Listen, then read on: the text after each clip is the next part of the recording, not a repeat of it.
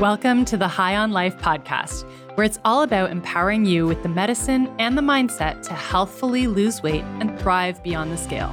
I'm your host, Dr. Sasha High. This podcast contains general educational information on weight loss and beyond. Remember that while I'm a doctor, I'm not your doctor, so be sure to seek medical support from a qualified health professional.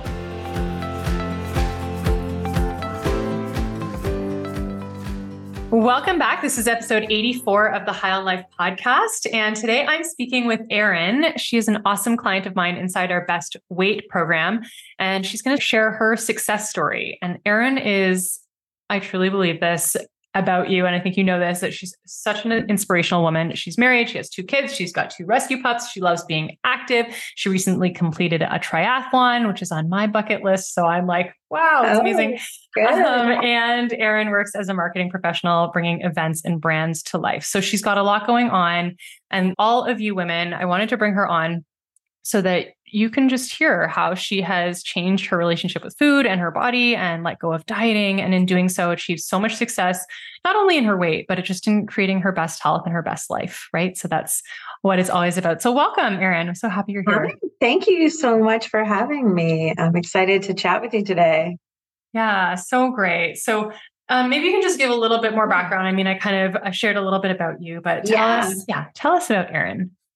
Yeah, uh, I think definitely in the context of this conversation, I'm someone who has had a lot of like weight fluctuation over the years and kind of this odd relationship with my body. Being an athlete my whole life, it's such a it's such a tool and powerful and strong thing for me. So to have that experience of not liking like who I am in my skin and not feeling comfortable was always such a conflict for me.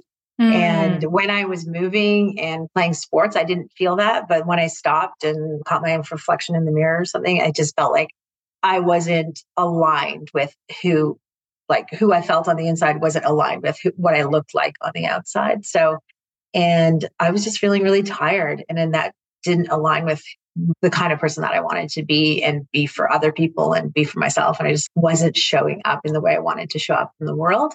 So that's why I that's why I reached out and said, I think I caught your video on TikTok. It landed on my page. The algorithm caught me and said, This is something that you need to hear. And definitely one said that it struck me as something different. And I think I didn't have the words for it at a time, why it struck me, or like even diet culture. I mean, obviously, I understand the concept, but didn't really realize how much diet culture was was and it had an impact on my life until I really started doing the work. And mm-hmm. not not afraid of doing work and not not afraid of working out myself, something that's always been a part of me. And this is just that one area that I really feel like I hadn't I haven't been winning lately and I wanted to win. So isn't that it's so interesting because I think a lot of women would hear you and you identify you self-identify as an athlete. You've just done yeah. a triathlon. So, what was the disconnect, do you think, of you felt not in your skin, you felt like you weren't doing it in this area? So, where was that disconnect? Yeah, I think that I I think it really came down to eating and my relationship with food. And it's not mm. even really my relationship with my body because it's not like I had like I had really embraced the body that I've always been in that's never been a size 2 and really been okay comfortable with that. But I think that my body wasn't moving as well. I think I was in menopause. I had surgery that took me into menopause in 2020. So that definitely changed the game a little bit for me from a physical point of view. And just the idea of get kids getting older and wanting to like having more time for myself to dedicate for myself yeah. and thinking, am I acting? Am I truly acting like I, I, identify as an athlete? But I felt like when I'm around people who I would look at and go, those people really are taking this seriously and living consistently with every part of their life. That wasn't there for me on the eating side. And I thought I, I eat healthy, but I didn't really realize some of the things that that I was doing that was like that I wasn't the the emotional connection that I had that was holding me back from mm. being stronger and having more energy and sleeping better and all those things that kind of came along with getting getting healing that relationship with mm. food and that came from I think came from diet culture and different medical issues over the year that years that caused that up and down nature of my weight that just kept getting worse. One of the exercises in the workbook in the program is you actually plot on a graph your weight. Mm-hmm. It was so scary to see that. I'd never really thought of that.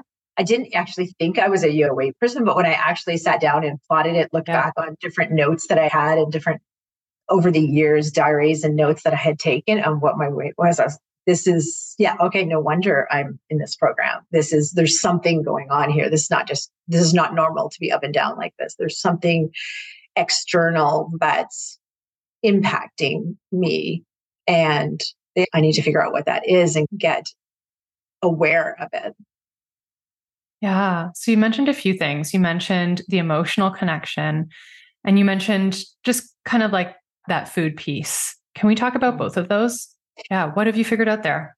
Yeah, I think like the one thing when I'm giving people like high level learnings for me from the program and passing on to other people, saying not eating when you're not hungry.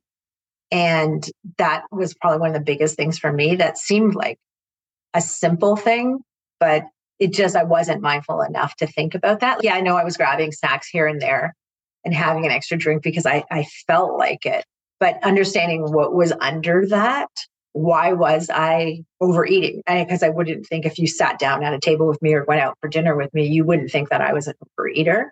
Right. But somehow I, my weight was just climbing up every year. And then I had uh, other effects from that, joint pain and things like that.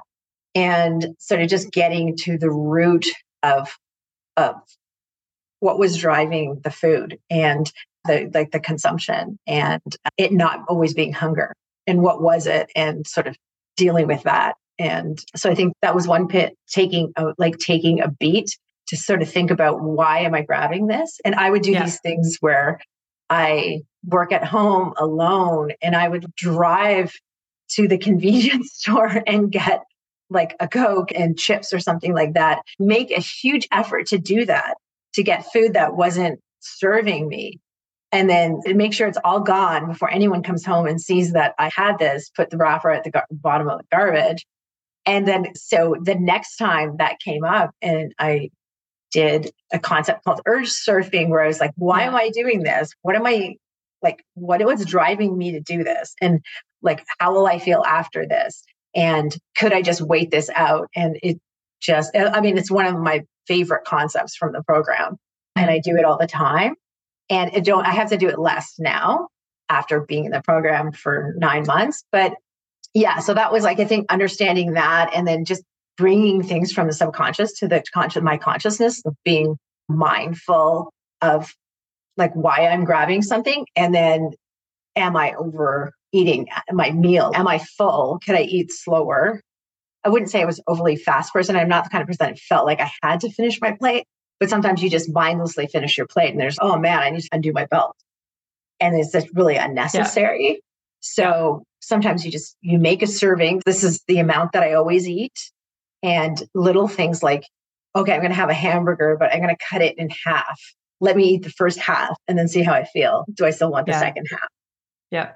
So that idea, that was probably a really big thing and and restricting uh, the idea of that the program teaches about I shouldn't have this or I can't have this, really trying to, and I actually knock, I kind of knock down that language when I hear it in other people as well. Yeah. Yeah. And I, it's hard. It's hard to talk to other people about it when you don't have all the background. But a friend of mine just was going on a vacation and she said, Oh, this is going to be bad. I know I'm going to, I know I'm going to overeat and gain five pounds. She hadn't even left for the vacation yet. And she already had that mindset in yeah. there. So just that kind of stuff I think is just changing those habits that you have and that thinking that you've had for so many years. Yeah, I'm 55, so I grew up in the 80s where it was like no fat and low fat and no fat was yeah. the big thing. No one really talked about protein. People weren't still drinking like water all the time. So it was definitely like a different, like those formative years of eating. Like mm-hmm. I remember looking going to a grocery store once and looking at these no fat potato chips And then just in a small writing, I said, it said, warning may cause loose stools. And I was like, what am I doing? Why am I eating this? like, that was back when they used to put Xenical or Orlistat in the potato chips to make you like poop out the fat, right? yeah. Oh my gosh. So yeah. that kind of stuff, like it, it, it, that was, that was a mindset. Like that was, a, I'm a like an intelligent, confident person. And I was reaching for these chips and almost bought them. If I didn't see that little warning, I probably would have bought them. And so I think that's the some of the stuff that I had to reverse, but still yeah. try not to judge myself about yeah. the decisions I made in the past or yeah. the emotions that were coming up and not building shame into things yes. because yes. I like have those moments that you didn't make the greatest choice, but then you like beat yourself up about it for the next day. And I think that's another thing I learned from the program is to just move on from those things and yeah. learn from them and yes. try not to do it again. But if you do, learn again and keep, yeah, it's okay to keep making that mistake until you finally realize like what is serving me. And yeah, that's probably another big lesson. And then as far as uh, I never really being a count a calorie counter, but and I was remember once when I start and when I started the program, someone said to me, I just don't get it. It's just calories in, calories out. And I think you've done some videos on this too. And I was like, oh, I got to be prepared with an answer for him on this because it's it's he has no he had no idea how my brain worked in my relationship yeah. with food yes. and like he's about the same age as me but had a completely different life experience around yeah. that and just said it's just math like yes it's just math like exercise yeah. more eat less and yeah. because there's no there was no other baggage for him around that so eh, that's a it's a really hard thing to explain i still think it's i still find it hard to talk to people about the work so i just sort of say just made it my own and didn't feel like i need to always i'm one of those people that if I find something good, I want to tell everybody about it, whether it's a sale or a new product or something. And and something I'm doing. So I really had to resist that because it did fail a couple of times having those conversations with pe- people. And I think I might have had told you the story. Maybe I told Teddy, my coach, the story of I was talking to uh, a neighbor about it, and she said, "Oh, it's just like Noom." And I was like, "Oh, well, okay, it's roughly the same concept, but with medical doctors." With people you're with supervised professionals coaching it. But yes it, i mean the similarities are that it's getting into the mindset part of your relationship with food but that's kind of where the similarities uh, come in. Yeah people, that's where it ends. Yeah people yeah. want to just put it in a category. Yeah. And i think that's as a marketing and branding person it's i find it I, I, I look at what you're doing and i see it is a struggle to communicate what it is because it is complex and it's a different experience for everybody. Yeah. So I think what you do where you have your videos that you pick one piece of content and tell people about that it's great or offer people a free masterclass so they can get just enough of information about it to say okay i kind of understand what this is about yeah that i want to be part of it yeah I love yeah. that. Like, I need to come to you for some like branding and marketing advice because you're right. It, it's hard yeah. to communicate because people are expecting just another diet, they're expecting another right. meal plan. It, they don't understand like that is just not what the problem is. That's never the. It's like offering a solution that isn't. It's just not the right solution for the problem that you're having, right? And so many of the women who come to us, they've they know all that stuff. And I, and I, I say this, and I will say it again. I heard you say it. Yeah people have enough knowledge. They have enough nutrition yeah. knowledge, right? It's about how do you take action on the knowledge that you already have. Yeah. You don't need to go research something else. You don't need another right. guide. You don't need to go like on Pinterest yeah. and find some more clean eating recipes. Like it's never going to be about that. And so, yeah, I'm just like being able to communicate that to people and just the fact that you said it is a different experience for every single person. There's definite similarities in terms of the relationship with food side and the mental chatter around food right. and what has been conditioned from diet culture. Oh, now you're, you're cheating or you're a bad person because you mm-hmm. went off your plate. Like all that we have to dismantle. So and everyone's yeah, environment and everyone's stress yes. is so different. And I've being on the group calls, I hear people talk about how do they haven't even told their spouse that they're in the program because they don't feel like they're going to get supported. That's not the same for everybody. some people weigh themselves multiple times a day. That's not the same experience for others. There's all like a really range of things. And I think that's why that small group atmosphere or that one on one coaching uh, approach is like the only way to do it because mm-hmm. it is mm-hmm. not a one size fits all yeah. solution. And yeah. it's work. I mean, I always call it the work because it yeah. is work. You have to want to be doing it. It is not a quick fix. Yeah. If it was a quick fix, we would have all figured it out. Yeah. And it's not, and you're like, and it costs money because you're involving medical professionals. Like, it's not some it's not a book you're reading and that's going to solve everything that's been building up for the last 40 years for you it's yeah that's why that's why it costs money and that's why it takes time and it's not a quick fix so yeah that's part of this the the brand or the solution that you're you know putting out there to the world and you're early in this it's not like there's tons of companies out there that are doing there's actually tons of companies that are doing something that's coming like fly, an obstacle for you that's flying in the face or contradictory to what you're doing, which is odd. There's, I mean, I guess there's other examples of sustainable co- clothing brands that are fighting against fast fashion. That's kind of what you're doing. Yes. you know, yes, you've got a true. big, big, big industry that's making a lot of money and is very um, powerful against you and they don't want to lose their business. They actually don't really want to hear what you have to say. But yeah. this is not working for people. So yeah. I know. So, and Erin, yeah. I'm happy you brought this up on the podcast because I always yeah. think like I could make so much money if I just sold some like quick fix supplement or here, take this goji berry pill. Mm-hmm. I would be so rich but yeah. it would go against all of my integrity and I just can't do it. And so you're right. There's just no quick fix. And I loved your analogy of it being like we're trying to do sustainable fashion and in a fast fashion world and trying to really mm-hmm. make a difference in people's lives when it, it's unfortunately because people get preyed upon by this diet industry, people have to like get to almost a lot of the women are at like these rock bottom moments by the time they're like, yeah. okay, you know what? I'm willing to try something different now because I realize the 10 times I've tried these diets before didn't right. work. Yeah. And I wish like I need that's my job, I guess, is to like better communicate. Yeah. Please stop that.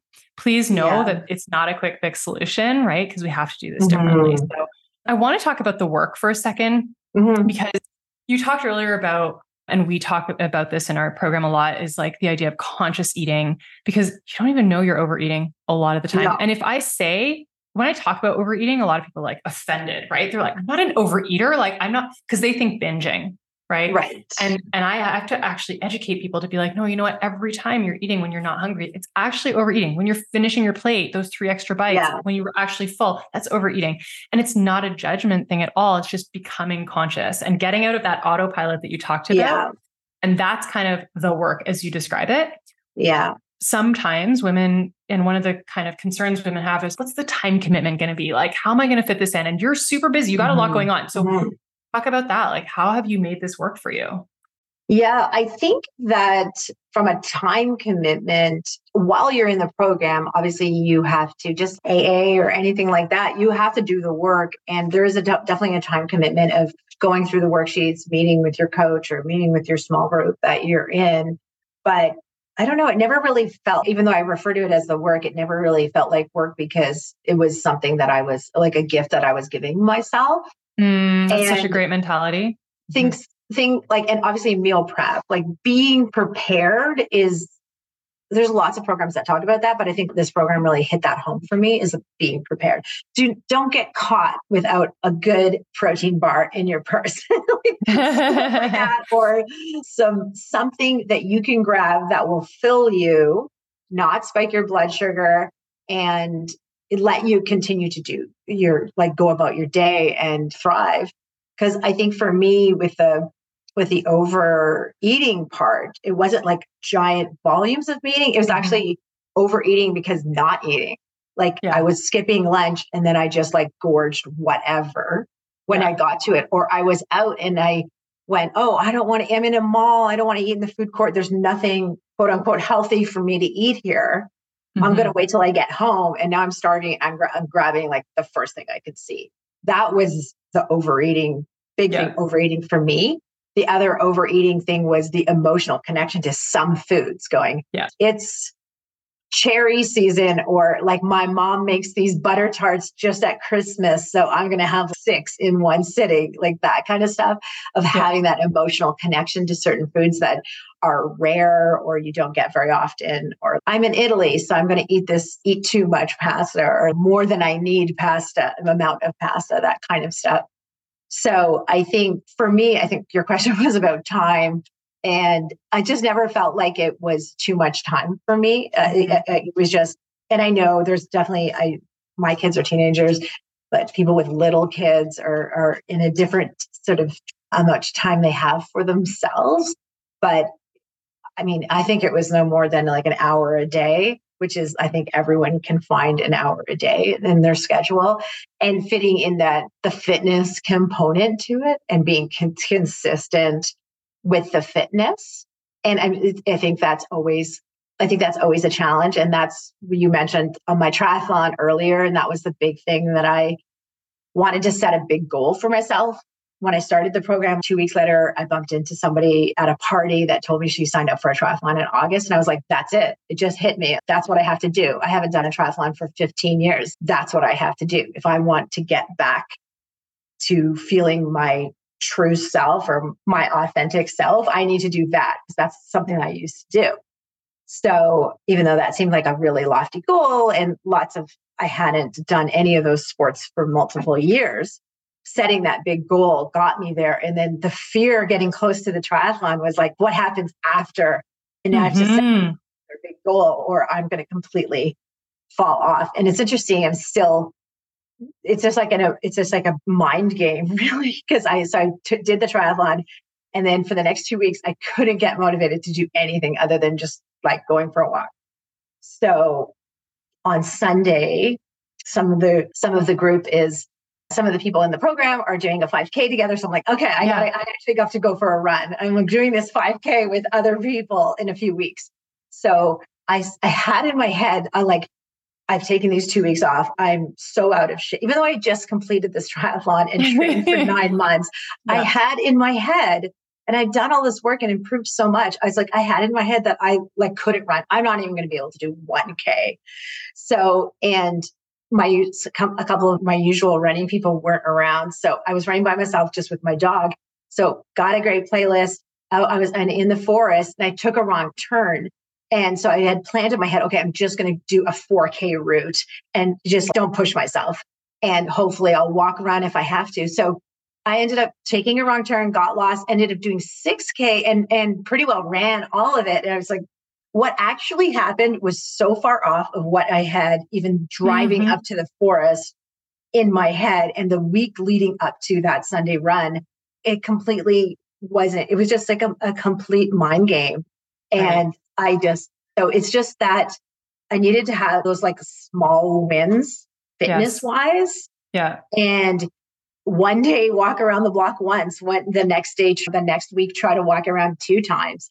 And it like triathlon sounds like big and lofty, but there's small triathlons. There's little there's triatries there's flat triathlons that are a lot easier there's lots of different things that you can do whatever your fitness goal is just try to do something a little bit better than you've been doing and it doesn't have to be like doing an ironman or running a marathon mm-hmm. it could be something that's a challenge for you and i think the idea of doing something outside of the, your comfort zone was really helped me stay on track and I'm a competitive person. So, one of my, well, let's talk about that. One thing I'd love to talk about is the success criteria. It's also one yeah. of my favorite things in the program.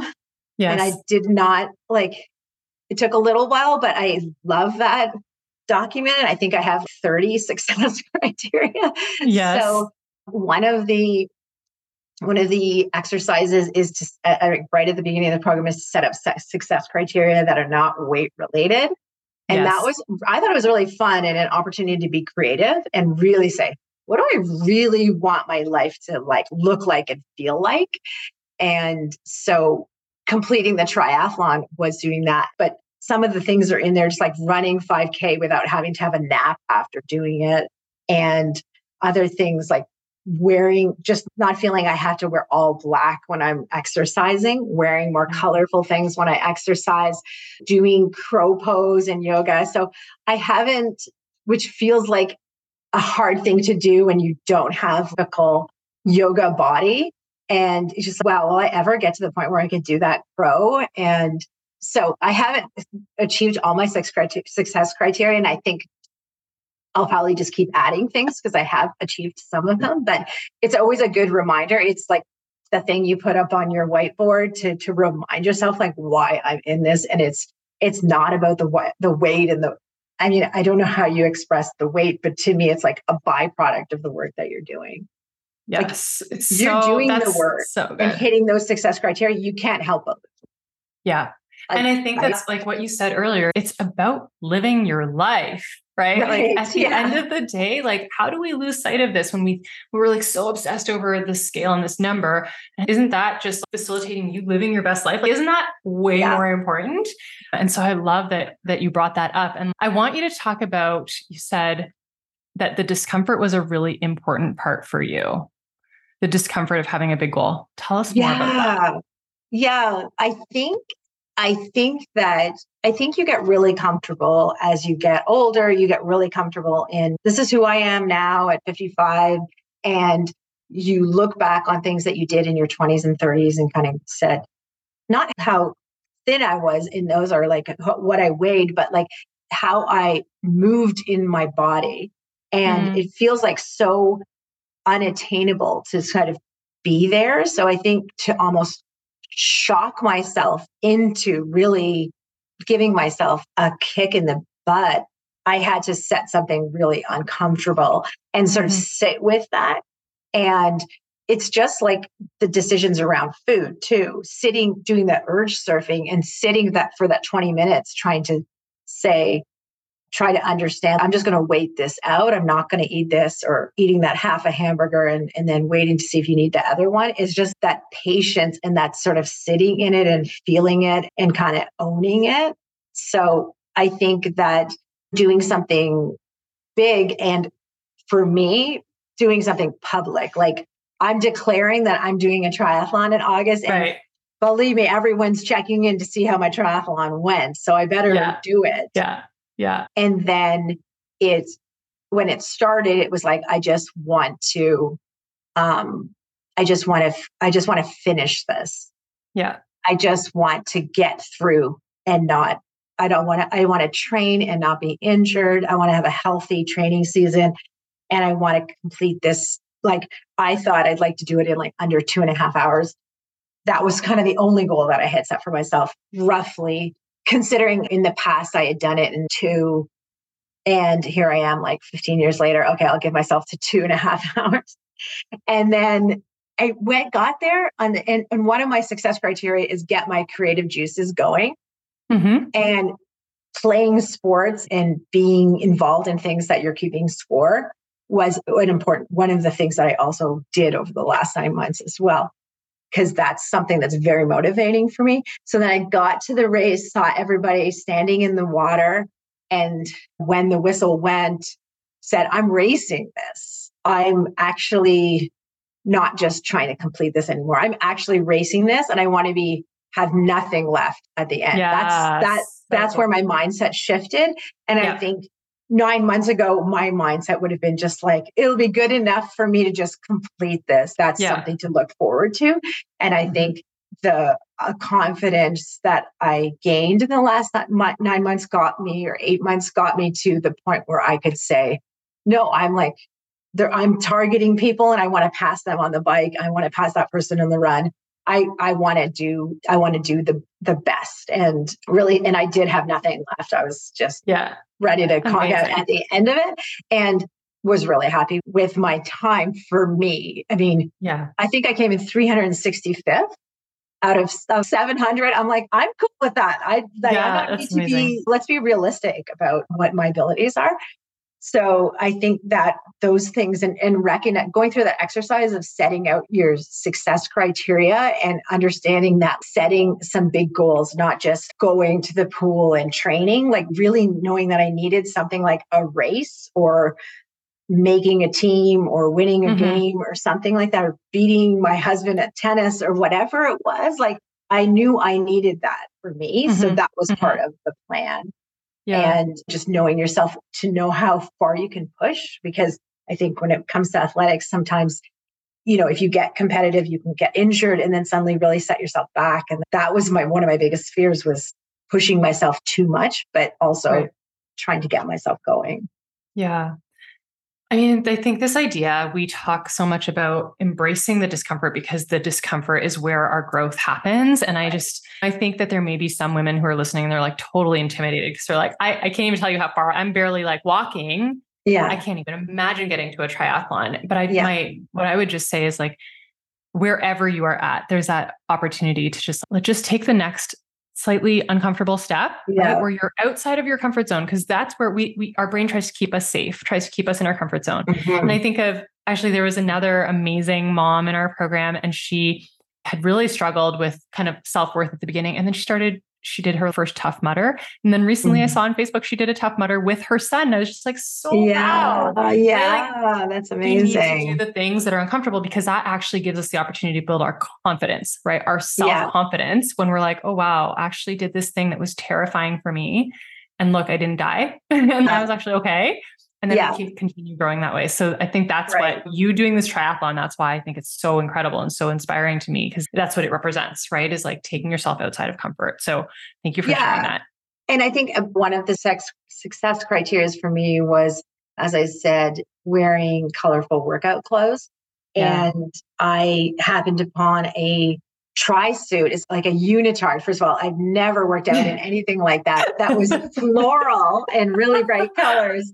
And I was like, I'm doing this. I'm doing this. So it was really interesting when I got the photos from the triathlon and saw that. And I just think, yeah, like I loved how I looked, and I people on the course were saying to me, "I love your kit, I love your suit." So it was, I think that it it was very me, and that felt very authentic to me. And when I look at my, and you may you're saying, "Oh, you do a triathlon, you've never met me." Then you and then you see these pictures and you're like, okay, you just look like a regular person doing a triathlon. You don't look like a quote unquote a triathlete, right? So I think it's great to go to an event like that where it's all women, it's a comfortable environment, everyone's super supportive. I did the whole run with someone that was a complete stranger, and we were just like, okay, let's run to this driveway. Then we're going to walk for 20 meters. And then a complete stranger we picked up and ran a 5K together because it's the last, it's swim bike run. So it was the last Yeah. thing. So I needed that. And the friend that I was doing with was at a different place in the race. So so that camaraderie, and you never realize like that kind of thing could happen. And even if you aren't an athlete, there's a ton of people in this event that I wouldn't self describe as an athlete, but I feel like it's if you have a body, you're an athlete. That's I wish more women felt that way that they are the, Mhm. an athlete and they can pot- potential have that potential to do to do great things with their body because it's super Yes. powerful and Yes. and not i mean everyone a lot lots of people are like i can't run my knees are shot or whatever but there's so many other great things that you can do um, and feel that rush and be part of a group event or a Yeah. race and in a very supportive environment So, so good. Your body is powerful. All right. Just, is there anything as we're closing? I think my hope for this podcast is always that we leave women with hope, right? Because I think there's just been so much hopelessness in in weight loss and in diet culture. Is there anything you would want to say? What would be Mm. your message to someone who just isn't is like not familiar with this work or is even considering it, but is scared and Yeah. is just maybe I just need to try another diet. Yeah. I think that for me, the biggest thing is the care of everybody on, you know, the, the, the Sasha High team that really cares for you Mm. and has a ton of knowledge. So just that, that empathy and the actual medical knowledge. I mean, it is the secret sauce, I think, to, because you can have people who are really smart and know a lot of stuff, but they don't really care about you, or people that care about you and they're well intentioned, but they don't have all the facts. So to me, that's that's the specialness of this program and the superpower of the team. And everyone that I've encountered on the team has been really consistently living those values of the clinic. And if you're willing to do the work, it's worth it. I think that would be my like piece of advice. And I think everyone, yeah. I don't want, I would never want anyone to feel hopeless. And I think just invest in yourself. And this is a great invest. It was a great investment for me for sure. Yeah, amazing. Thank you so much, Erin. Yeah. I think just to summarize with your words, your body is powerful. And when you're ready to do the work, you come reach out to us, sashahighmd.com slash best weight and you can book a call with me. I'd love to chat with you and you can have a success that isn't the same as Erin's because you're different from Erin, but is equally like life-giving, right? And that's what this is about, living your life. So thank you, Erin for coming on. Thank you thank for you. sharing so much. okay. Amazing. Thanks so much, Sasha. And bye. Bye. Thanks for joining me today. If you enjoyed listening to the High on Life podcast, please take a moment to subscribe, share, and review it on Apple Podcasts.